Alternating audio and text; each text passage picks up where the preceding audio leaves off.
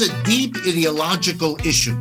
Americans have been trained to look upon economic problems and blame politicians. It is a bizarre, weird mentality. Let me give you an example. You're listening to the Labor Radio Podcast Weekly.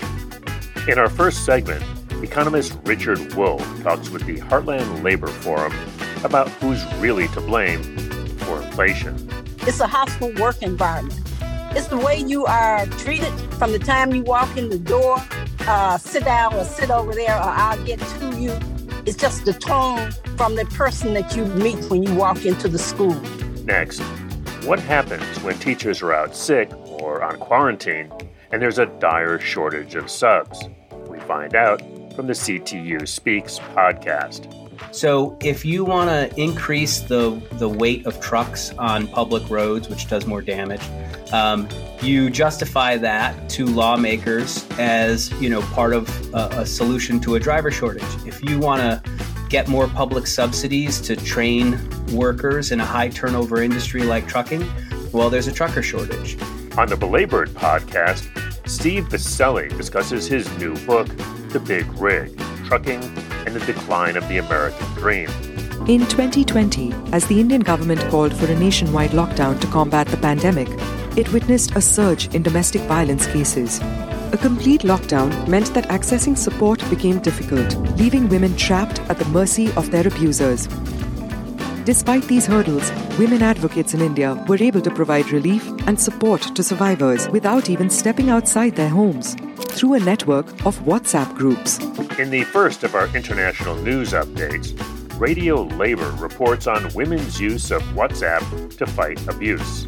Ending up with 736 convictions, many of which have now been ruled an affront to the conscience of the court because the post office basically prosecuted these people on faulty IT information. Finally, from the Union Dues podcast, author of the Great Post Office Scandal, Nick Wallis, explains the Horizon IT scandal and its ramifications for the future. I'm Chris Garlock, and that's all ahead on today's selection of highlights from the nearly 150 shows in the Labor Radio Podcast Network. If you like what you hear, and we hope you do, you'll find links to the entire programs in our show notes. And of course, you can find all 150 shows on our website at laborradionetwork.org. Here's the show.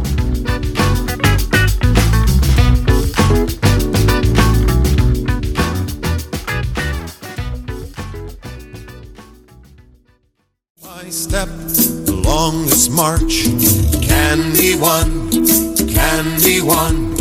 Many stones can form an arch, singly done, singly done. And by union, what we will can be accomplished still. Drops of water turn a mill, singly done, singly done. Welcome to the Heartland Labor Forum, a weekly show of news, information, and commentary by and for the working people of Kansas City. Hi, this is Judy Ancel. There's a lot of talk about inflation these days and who to blame. The news media is in a bit of a frenzy over it, but our guest tonight has what appears to be a unique perspective. He says it's the bosses. How refreshing. Our guest is none other than Richard D. Wolff. He's an emeritus professor of economics from the University of Massachusetts Amherst and a visiting professor in the graduate program in international affairs at the New School University in New York City. So, the first thing to understand about inflation is that it is worsening inequality in the United States. Because let's remember, when you raise the price, that's money going into the pocket of the person raising the price. And we call those people employers or capitalists or whatever else word you like. Uh, but it's a tiny minority of the American people who are in control of prices. Perhaps the most important fact I can present to everybody to keep in mind. Before you start explaining to me what the ultimate causes are, let's be real clear about who raises prices, whether it be of your hamburger or your blouse or your software program or anything else. It's the employers. Maybe 1% of our people are employers. They raise prices if there's an inflation. It's not the workers. We as a nation have gone through two of the worst years in American history. Then, at the end of two years of that, to literally slap the American people in the face with an inflation is a sign of an economic system that is it's crazy. What are we doing to ourselves to permit a sequence of this when it isn't necessary? Back to the inflation. Simple, simple story. Why do employers, why do businesses, why do capitalists, whatever word you like, why do they raise prices?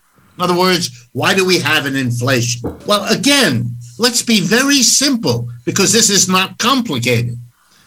Employers raise prices for the same reason that employers make all their other decisions. It's the belief of the employer that the profitability of the business will be enhanced if he or she does X rather than Y. So the answer to the question, why raise prices, is simple. It's because it's profitable to do so. Here's the problem when the, the public confronts a price increase, the capitalist, the business always knows something. You're going to be resented. The people who go into the supermarket now and discover that that hamburger or that uh, broccoli or whatever it is they're buying costs way more than it did a month ago, they're going to be upset because they're getting the same hamburger, but they're giving up more money and they know that that hurts and they know who they're giving the money to to the seller, to the business man or woman who is putting that broccoli there, or that hamburger, or that pair of shoes, or whatever it is. So a problem arises. The seller is offending the buyer. So here's what we have an attempt by the seller to make very sure that whatever the reason is for his or her action, it isn't what they wrote on their essay in the business school. you know, there's something fundamentally lying about this. You are lying. Sure, you may have a wage increase. Sure, you may be paying more. You may have more costs.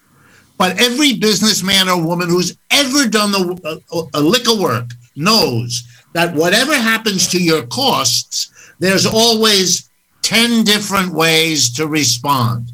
It would be easy for me to show you, as an economic historian, which I am, a thousand examples of where the cost of wages or the cost of inputs went up and the capitalist found other solutions, not raising prices. So Biden is being blamed for this for sure. There was just a poll that came out that said that 65% of Americans fault Biden for the problem of inflation and see inflation as a big problem. He doesn't have the power, and there is no reasonable argument in economics, none, that would hold him responsible. Uh, that's just silly. If you think, whatever you think, it takes a long time for the policy of any president to impact an economy in a general way. This is a deep ideological issue. Americans have been trained to look upon economic problems and blame politicians. It is a bizarre, weird mentality. Let me give you an example. When we have unemployment, large numbers of workers lose their job, they get angry at politicians. When people in the in the Great Recession of 2008 and 9, when 3 or 4 million Americans lost their homes, they blamed the politicians. This is wonderful. The employer who fired you or the banker who foreclosed your home, they got off scot. They didn't get the blame. You Americans are trained look over the capitalist who really sticks it to you and blame the politician. You know what this does? It gives the capitalist an incentive to, to kick you again because you don't get angry at them. You get angry at somebody else. Thank you very much, Richard Wolff. Okay. You've given us a lot to think about. All right. Thank you. You have been listening to the Heartland Labor Forum, a show by and about workers, our workplaces, and our labor movement. Welcome to this episode of CTU Speaks Safety and Staffing. I was taught by Chicago teacher, Chicago teacher, Chicago teacher. I learned to read and write from a Chicago teacher, so I'm inspired by the fight from our Chicago teachers. I'm your co host, Jim Staros, and I'm joined with Andrea Parker. All right, Miss Parker, how are you? I'm doing great, all things considered. Happy New Year to you. Happy New Year to you, too. It's been a long time since we've been here doing this, doing our thing. It has. All right, now we're back with uh, two of our special guests. We've got Georgia Waller and Burma Green. They're going to be talking to us about the sub shortage and staffing issues we've got across the city related to substitutes. How you guys doing today? I'm doing great. I'm good. Nice to hear you guys. It is. Thank you so much for being on the show today. We know that you have been working very hard. So thank you for being on CTU Speaks today. Thank you for inviting us. So there are many causes of sub shortages, and it's not just a CPS issue. We know that teacher sub shortages are a national issue. So how many subs are there, and what is the suggested amount based on a 300,000 student population?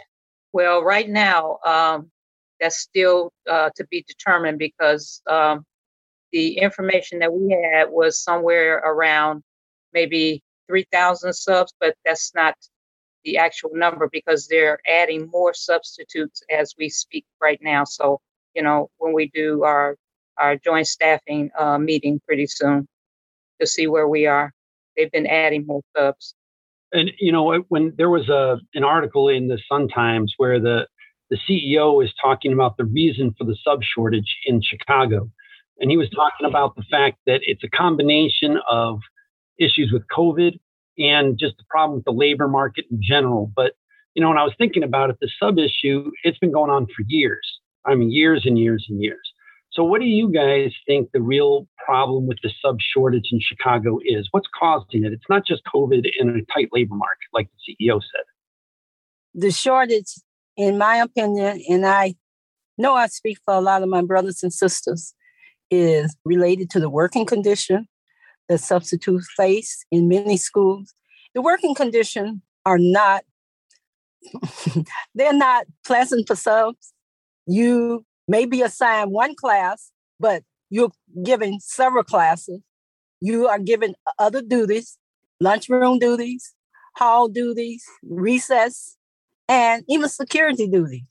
So as a result, people just don't return. A lot of substitute, well, I won't say a lot, but a large majority of substitutes are retired teachers.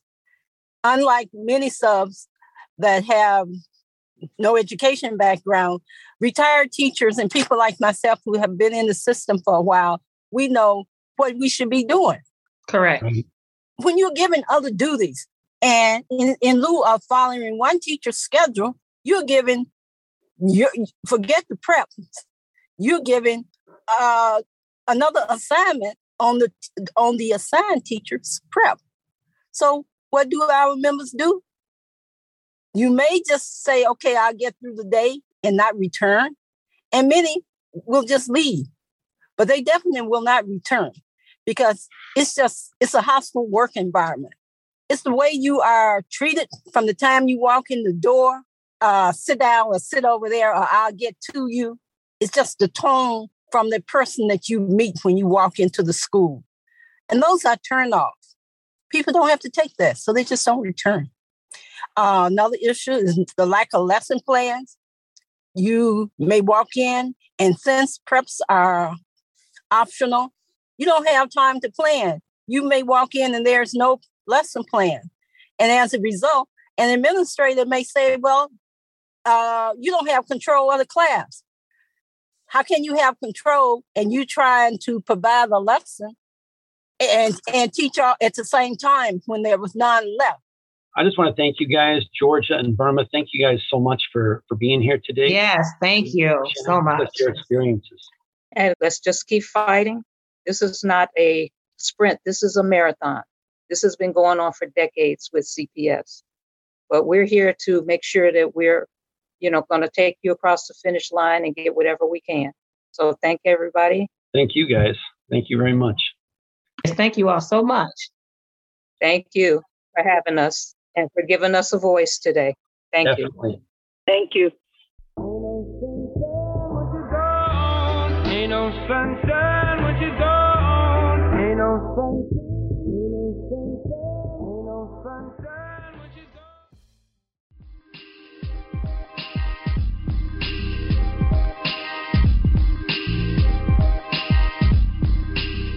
You're listening to Dissent Magazine's Belabored podcast, hosted by Sarah Jaffe and Michelle Chen. Hey, Sarah. Hi, Michelle. We survived the holidays, sort of, but the supply chain crisis talk continues, and so here at Belabored, we are continuing our intermittent series on what the supply chain is and what the work of keeping it running looks like. Today, we're joined by Steve Viscelli, a sociologist at the University of Pennsylvania who studies freight transportation. His book, The Big Rig, Trucking and the Decline of the American Dream from University of California Press, explains how long-haul trucking went from being one of the best blue-collar jobs to one of the toughest. And his current research project, Driverless, Autonomous Trucks and the Future of the American Trucker, explores self-driving trucks and their potential impact on labor and the environment. So, one of the things we're hearing a lot is that there's a trucker shortage. But so, what is, and we'll get deeper into a lot of the, the roots of this, but what is the reality of this so called trucker shortage? So the the trucker shortage, the the best way to understand this, and I know it's it's a bit disconcerting for folks when they hear it, but maybe not so much to your listeners. Um, but the best way to understand this is as some lobbying rhetoric. yeah, um, and it's it's brilliant lobbying rhetoric. So. Um, you know, it's like a master narrative, and it really, if you're a big trucking company, it doesn't matter what you want you can you can fit it under this narrative. So if you want to increase the the weight of trucks on public roads, which does more damage, um, you justify that to lawmakers as you know part of a, a solution to a driver shortage. If you want to get more public subsidies to train workers in a high turnover industry like trucking, well, there's a trucker shortage if you want to loosen the regulations that control how many hours truck drivers can drive in a day, well, there's a trucker shortage. Mm-hmm. Um, and most recently, in the infrastructure bill, which apparently um, this narrative swayed uh, the Senate to include a provision in there, in there that will allow um, interstate motor carriers to start training drivers under 21 years old. And of course, that's because there's a truck driver shortage. Um, so it's a very effective uh, master narrative of what's happening, but it runs completely contrary to what we know from from research and what just about any experienced truck driver will tell you, which is that we actually have a trucker uh, surplus. So we have been training hundreds of thousands of people per year to become truck drivers but those jobs are so bad in some segments. Now, very, you know, we got to be really careful. There are still some great truck driving jobs out there. Some of them are unionized, most of them are not, but they're for private carriers and, and some of the uh, better carriers that are that move parcels like UPS. And in those jobs, we don't see a lot of turnover. Um, in some segments, like the long haul segment, we see a ton of turnover. And what they're doing is they're just training you know, um, sometimes hundreds of thousands of people per year, and those people only stay for three months or so. So that has meant that we have millions of people who have trained to become a truck driver and are currently licensed to be a truck driver um, who just aren't doing the job. So when we're talking about the supply chain, right, which gets talked about as though it's one thing when it is many, many different things. Talk a little bit about sort of the role of, of trucking in this long chain of production and logistics and the different kinds of trucking we're talking about, too. So, there's, you know, there are as many kinds of trucking as there are products that we want to move in the economy. Virtually everything that that you and I consume uh, that sustains and, and entertains us uh, is going to come at some point uh, in its journey on a truck. Um, so that means that we have everything from drivers who uh, who've been in, in, the news a lot lately, who handle, handle containers at shipping ports, right? Um, and they may be really providing a short link between modes, like a ship and rail. Um, and then, of course, on the other end of, of that rail journey, they may there may be a truck again.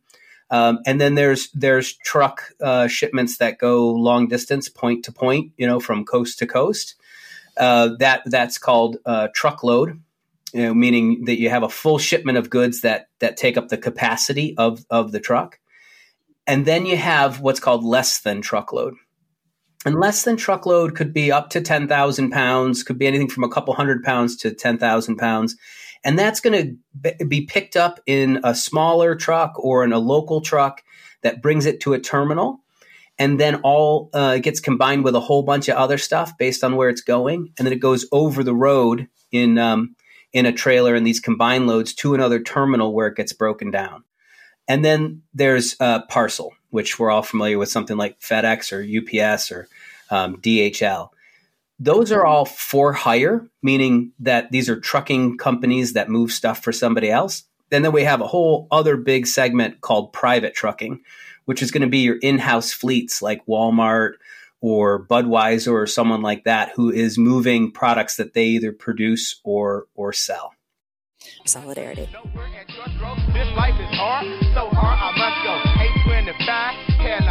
You've been listening to Dissent Magazine's Belabored podcast. For the entire archive of past episodes, visit dissentmagazine.org. Join us online using hashtag belabored.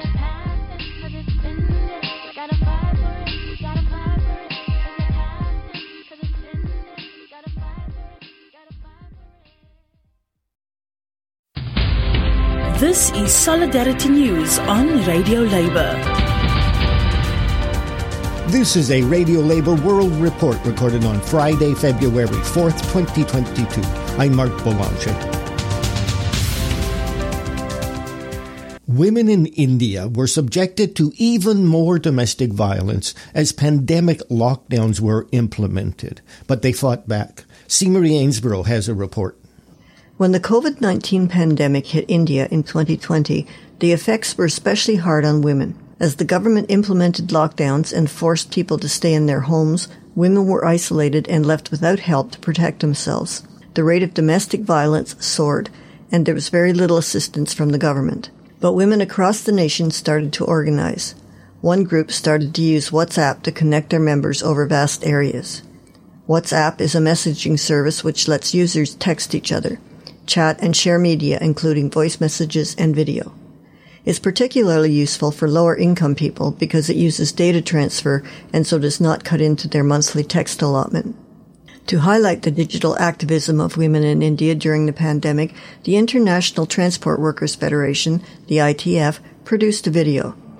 In 2020, as the Indian government called for a nationwide lockdown to combat the pandemic, it witnessed a surge in domestic violence cases. A complete lockdown meant that accessing support became difficult, leaving women trapped at the mercy of their abusers. Despite these hurdles, women advocates in India were able to provide relief and support to survivors without even stepping outside their homes through a network of WhatsApp groups. As India makes rapid strides digitally, a huge demographic still remains largely disconnected for many women in the country, networking is restricted to their locality at best, limiting them from raising voice against issues universal to women. Among the many hurdles that inhibit women from coming forward are her assigned roles and responsibilities at home, leaving little or no time after work hours, the need to take permission, and the fear of being harassed for stepping outside her boundaries. The lack of women friendly spaces and social stigma, which robs them of their right to gather and organize. Even at work, women are left out of core decision making, making it difficult for them to address their issues and raise support. Women advocates, or Nirbhayas as they are known in India, have created a primary WhatsApp group called Pramukh Nirbhaya, consisting of about 250 core members from the 36 districts of Maharashtra. Fortnightly discussions are conducted in the group on major issues and decisions are made, which are then passed on to secondary groups from each district, consisting of women from respective depots. In this way, information is spread all across the state, reaching more than 5,000 women within minutes. In December 2019, a group of Nirbhayas set out on a road trip to conduct workshops and surveys on domestic violence in the state. Over two months, Nirbhayas scaled all 36 districts of Maharashtra, a region roughly two times the size of England. A program of this scale had to be planned meticulously on locations to visit, mobilizing women, preparing them and the venues for workshops, all of which was done on WhatsApp well before the kickoff date. Nirbhayas surveyed and interacted with over 6,000 women, along with alliance groups like the police, healthcare officials, and NGOs. This further increased their digital reach, which proved invaluable when the nationwide lockdown led to a rise in domestic violence. Soon, a system was put in place. Helplines were shared widely across groups, and a lot of women had a network of allies to seek help from. The video was produced by the Women's Advocate Program of the ITF and Women Transporting the World. This is C. Marie Ainsborough reporting for Radio Labor. And that's it, labor news you can use. You can listen to our daily newscasts and features at radiolabor.net. I'm Mark Belanger. Thank you for listening. And remember, it's all about global solidarity.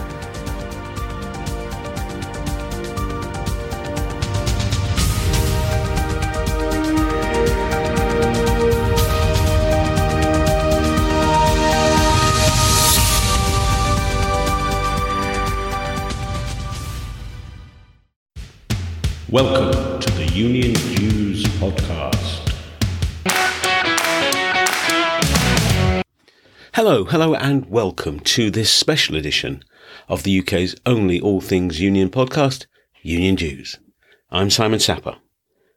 The Horizon IT debacle saw hundreds and hundreds of postmasters, postmistresses, and employees prosecuted by the Post Office on false allegations of theft compounded by a methodical cover up. It's been likened to the Windrush scandal in terms of the severity of impact on its victims and survivors. Investigative journalist Nick Wallis, author of The Great Post Office Scandal, broke the story and then ran with it, persevering despite obstructions from those trying to keep things hidden and disinterest from some who thought the story was too technical, too geeky. We're fortunate to have grabbed Nick for his take on the Fed and where it all went wrong. I started off by asking Nick a near impossible question. Could he sum up the Horizon scandal in just a few sentences? Uh, the government decided to automate the post office, cooked up a PFI deal, uh, which would involve a IT system being rolled out into the entire post office estate, front and back end automation for 20,000 individual post uh, offices around the country. Um, the system didn't work when it was rolled out. It never worked properly up until about 2017. But the holes in the accounts that were caused by this faulty computer system were blamed on the sub postmasters. And if they did not pay them back, even if they did on occasion, the postmaster, the post office would go after the sub postmasters with their prosecution wing and proceed them through the criminal courts, ending up with 736 convictions over a 14 year period between 2000 and 2014 many of which have now been ruled an affront to the conscience of the court because the post office basically prosecuted these people on faulty IT information. Thank you very much. I mean, for anyone who's not familiar with the scandal, that is an excellent, excellent uh, synopsis. I mean, what do you what do you hope will be the outcome from from the public inquiry? Are can we be reasonably confident that now now the truth has largely come out, lessons will be learned, and we won't we won't get into this position again? The short answer is no, because until people are accountable for their actions, until people know that they themselves could go to prison if they make a decision in bad faith or they make a decision which is incompetent, which ends up with someone else going to prison, then they will never be held properly to account. And this scandal could happen again and again and again. That's why we have the Windrush scandal, is why we have the infected blood scandal, is why we have all these IT disasters the, the, long answer is that the inquiry should do more than lessons learned. It should look at who knew what when. It should pick out the decision makers at the post office and, if needs be, at the unions and look at the dynamic between them when they knew that there were problems with the computer system, the decisions they took subsequent to that,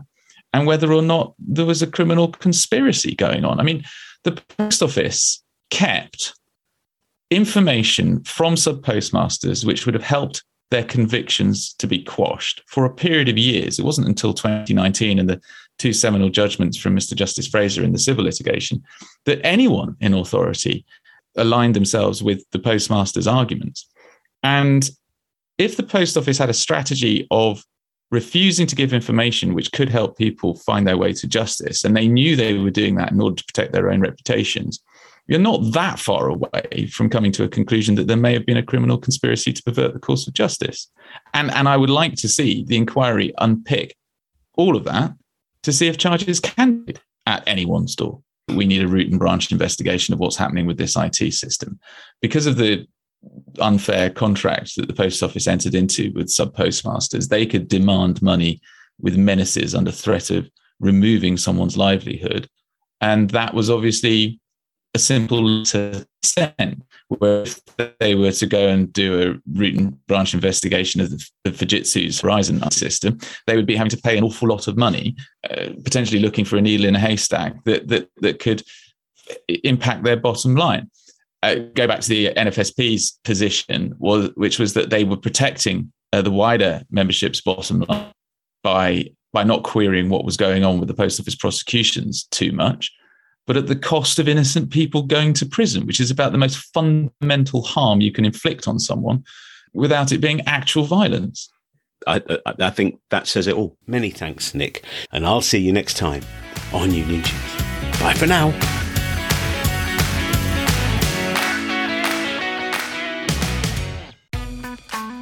That's it for this edition of the Labor Radio Podcast Weekly, our roundup of highlights from just a few of the nearly 150 labor radio shows and podcasts that make up the Labor Radio Podcast Network.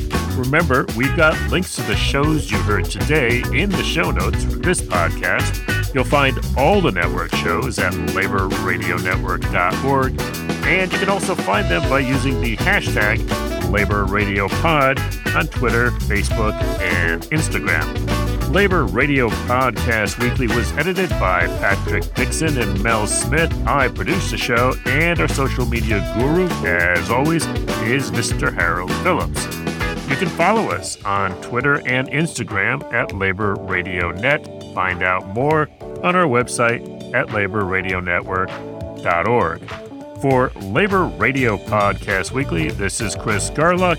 Stay active and stay tuned to your local labor radio podcast show.